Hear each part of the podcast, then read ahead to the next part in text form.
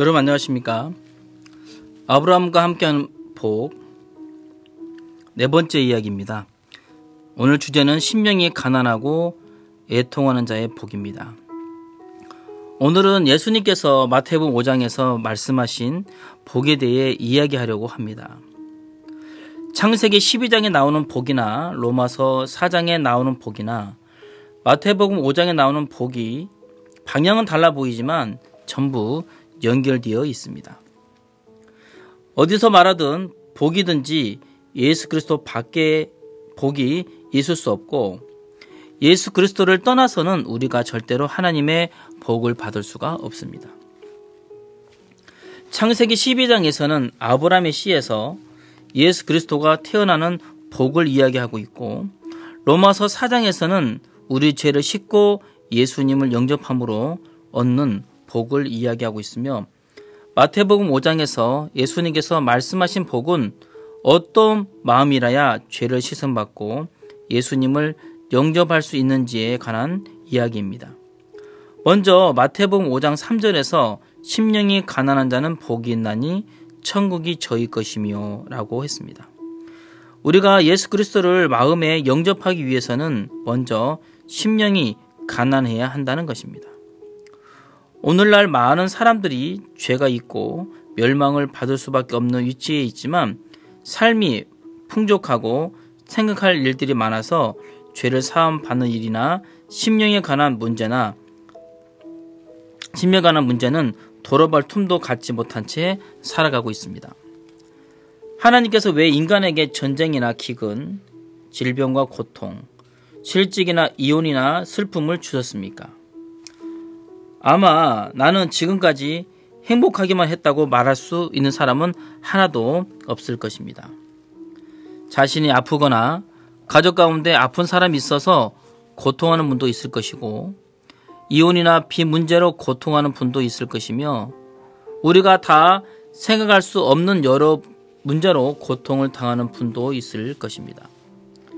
하나님이 인간을 사랑하시는데 이런 고통을 주셨습니까? 만약 모든 것이 풍족하고 행복하기만 하다면 인간은 그 삶에 빠져서 자기 영혼을 돌아볼, 돌아볼 기회가 없을 것입니다. 하나님 우리가 잔치집보다 초상집을 바라보기 원하셔서 잠언에서 미련한 자의 마음은 잔치집에 있고 지혜로운 자의 마음은 초상집에 있다고 했습니다. 초상집에 가면 죽음을 생각하게 됩니다. 내가 죽으면 과연 어떻게 될 것인가? 내가 죽으면 하늘나라에 갈 수 있는가? 생각할 수 있게 된다는 것입니다. 우리가 풍부하고 즐겁게 행복하게만 산다면 죄를 그냥 두고 세상의 즐거움에 빠져 있다가 죽고 난 뒤 멸망을 당할 것입니다. 하나님께서는 우리 영혼을 구원으로 인도하시기 위해서 우리 심령이 가난해지기를 원하셨습니다. 하나님은 우리 마음을 낮추어서 우리가 죄인임을 깨닫고 예수 그리스도 앞에 나와서 죄의 사함을 받게 하려고 우리에게 아픔과 슬픔과 괴로움과 고통을 주십니다. 물론 그런 일들은 우리가 원치 않는 일들이지만 하나님은 그러한 일들을 말미암아서 우리가 죄를 깨닫고 하나님께 가까이 나와서 영원한 하나님 나라를 소유하게 되기를 원하십니다. 그런데 사람들은 하나님께서 주신 아픔이나 고통이나 슬픔을 피하려고만 하지 그것으로 마음이 가난해져서 하나님 앞에 나와 귀한 축복을 얻으려고 하지 않습니다. 제가 사람들에게 죄에 대해서, 죄 사함에 대해서 이야기하면 어떤 사람들은 진지하게 받아들이지 않고 우리가 다 죄인이지 않습니까? 하거나 예수가 그 죄를 다 사하지 않았습니까? 하고 건성으로 넘겨버리는 것을 보았습니다. 그들은 대부분 공부를 많이 했고 직장이 좋고 매사가 잘 되어서 영혼에 대해 생활 필요를 별로 느끼지 못한 채 삶에 즐기는 것에 여념이 없었습니다. 그런데 어떤 사람들은 죄 때문에 진지하게 받아들입니다. 눈물을 흘리면서 죄상을 받고 싶어 합니다. 삶의 아픔과 고통이 있어서 심령이 가난하고 처절한 상태에 있는 사람들은 복음을 받아들일 수 있는 것입니다.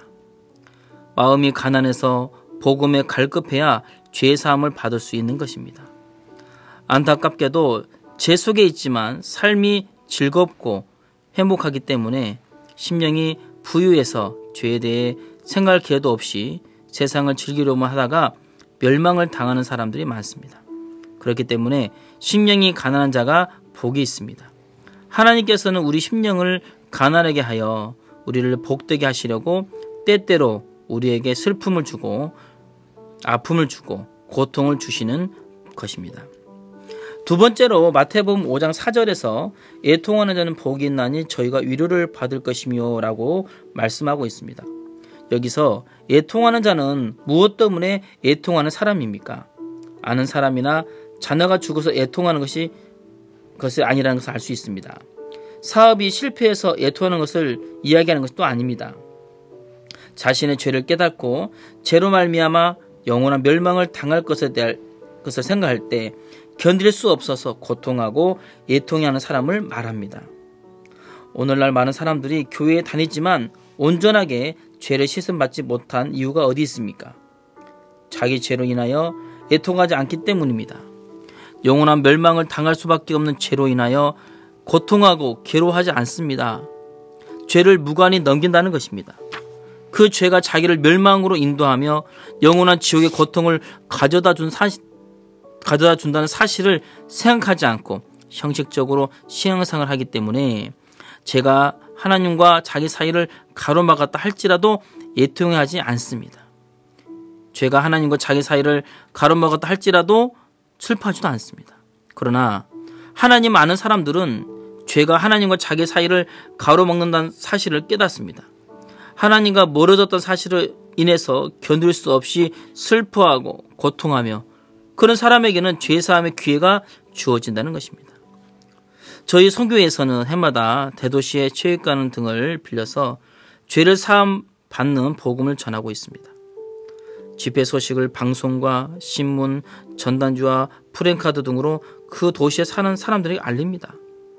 그래서 많은 사람들이 집회에 오지만 그 수는 죄 때문에 고통하는 무수한 사람들에 비하면 100분의 1이나 1000분의 1이나 만분의 1밖에 되지 않습니다. 수백만 명, 수백만 명의 사는 도시에서 시민들이 대부분 집회 소식을 듣고 볼 수 있도록 강구하지만 소수의 사람들만이 제사함을 받기 위해 옵니다.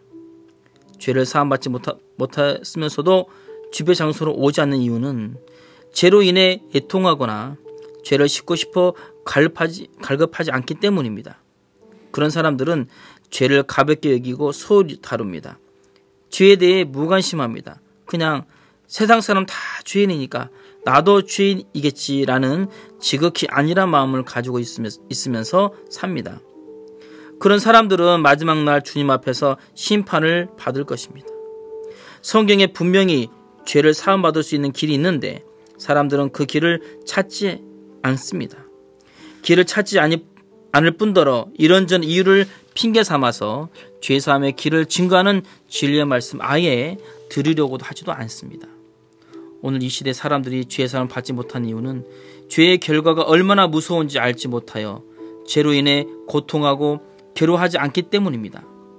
그러나 죄 때문에 괴로워하고 고통하는 사람이 있다면 그는 그가 온전히 씻어져서 그 죄가 온전히 씻어져 하나님과 관계가 회복되기 전까지는 마음의 평안을 누리지 못하고 밤낮 죄사함의 길을 찾을 것입니다. 그런 사람은 주님께서 분명히 죄사함의 복음을 들어 죄를 사함받게 하실 것입니다. 그 심령이 주님의 이루를 받게 되는 것입니다. 마태복음 5장에서 말하는 애통은 다른 것 때문에 애통하는 것이 아니라 죄로 인하여 애통하는 것입니다. 예수님께서 말씀하신 산상보온의 복들은 바로 예수 그리스도를 영접하는 복을 말합니다. 복의 근원을 모시기 위해서는 죄를 씻어야 합니다. 우리 마음에 있는 모든 죄를 씻음으로 말미암아서 우리가 하나님 앞에 담대히 나아가고 예수 그리스도를 마음에 영접하여 축복을 받을 수 있다는 사실을 이야기해 주고 있는 것입니다. 여러분은 죄 때문에 고통하고 애통해 본 적이 있습니까? 죄 때문에 괴로워하고 눈물을 흘려 본 적이 있습니까? 그리고 그 모든 죄를 씻음 받은 적이 있습니까? 죄 때문에 애통해 하면서 죄 씻음을 받는 축복된 삶을 사는 여러분 되시기를 바랍니다. 감사합니다.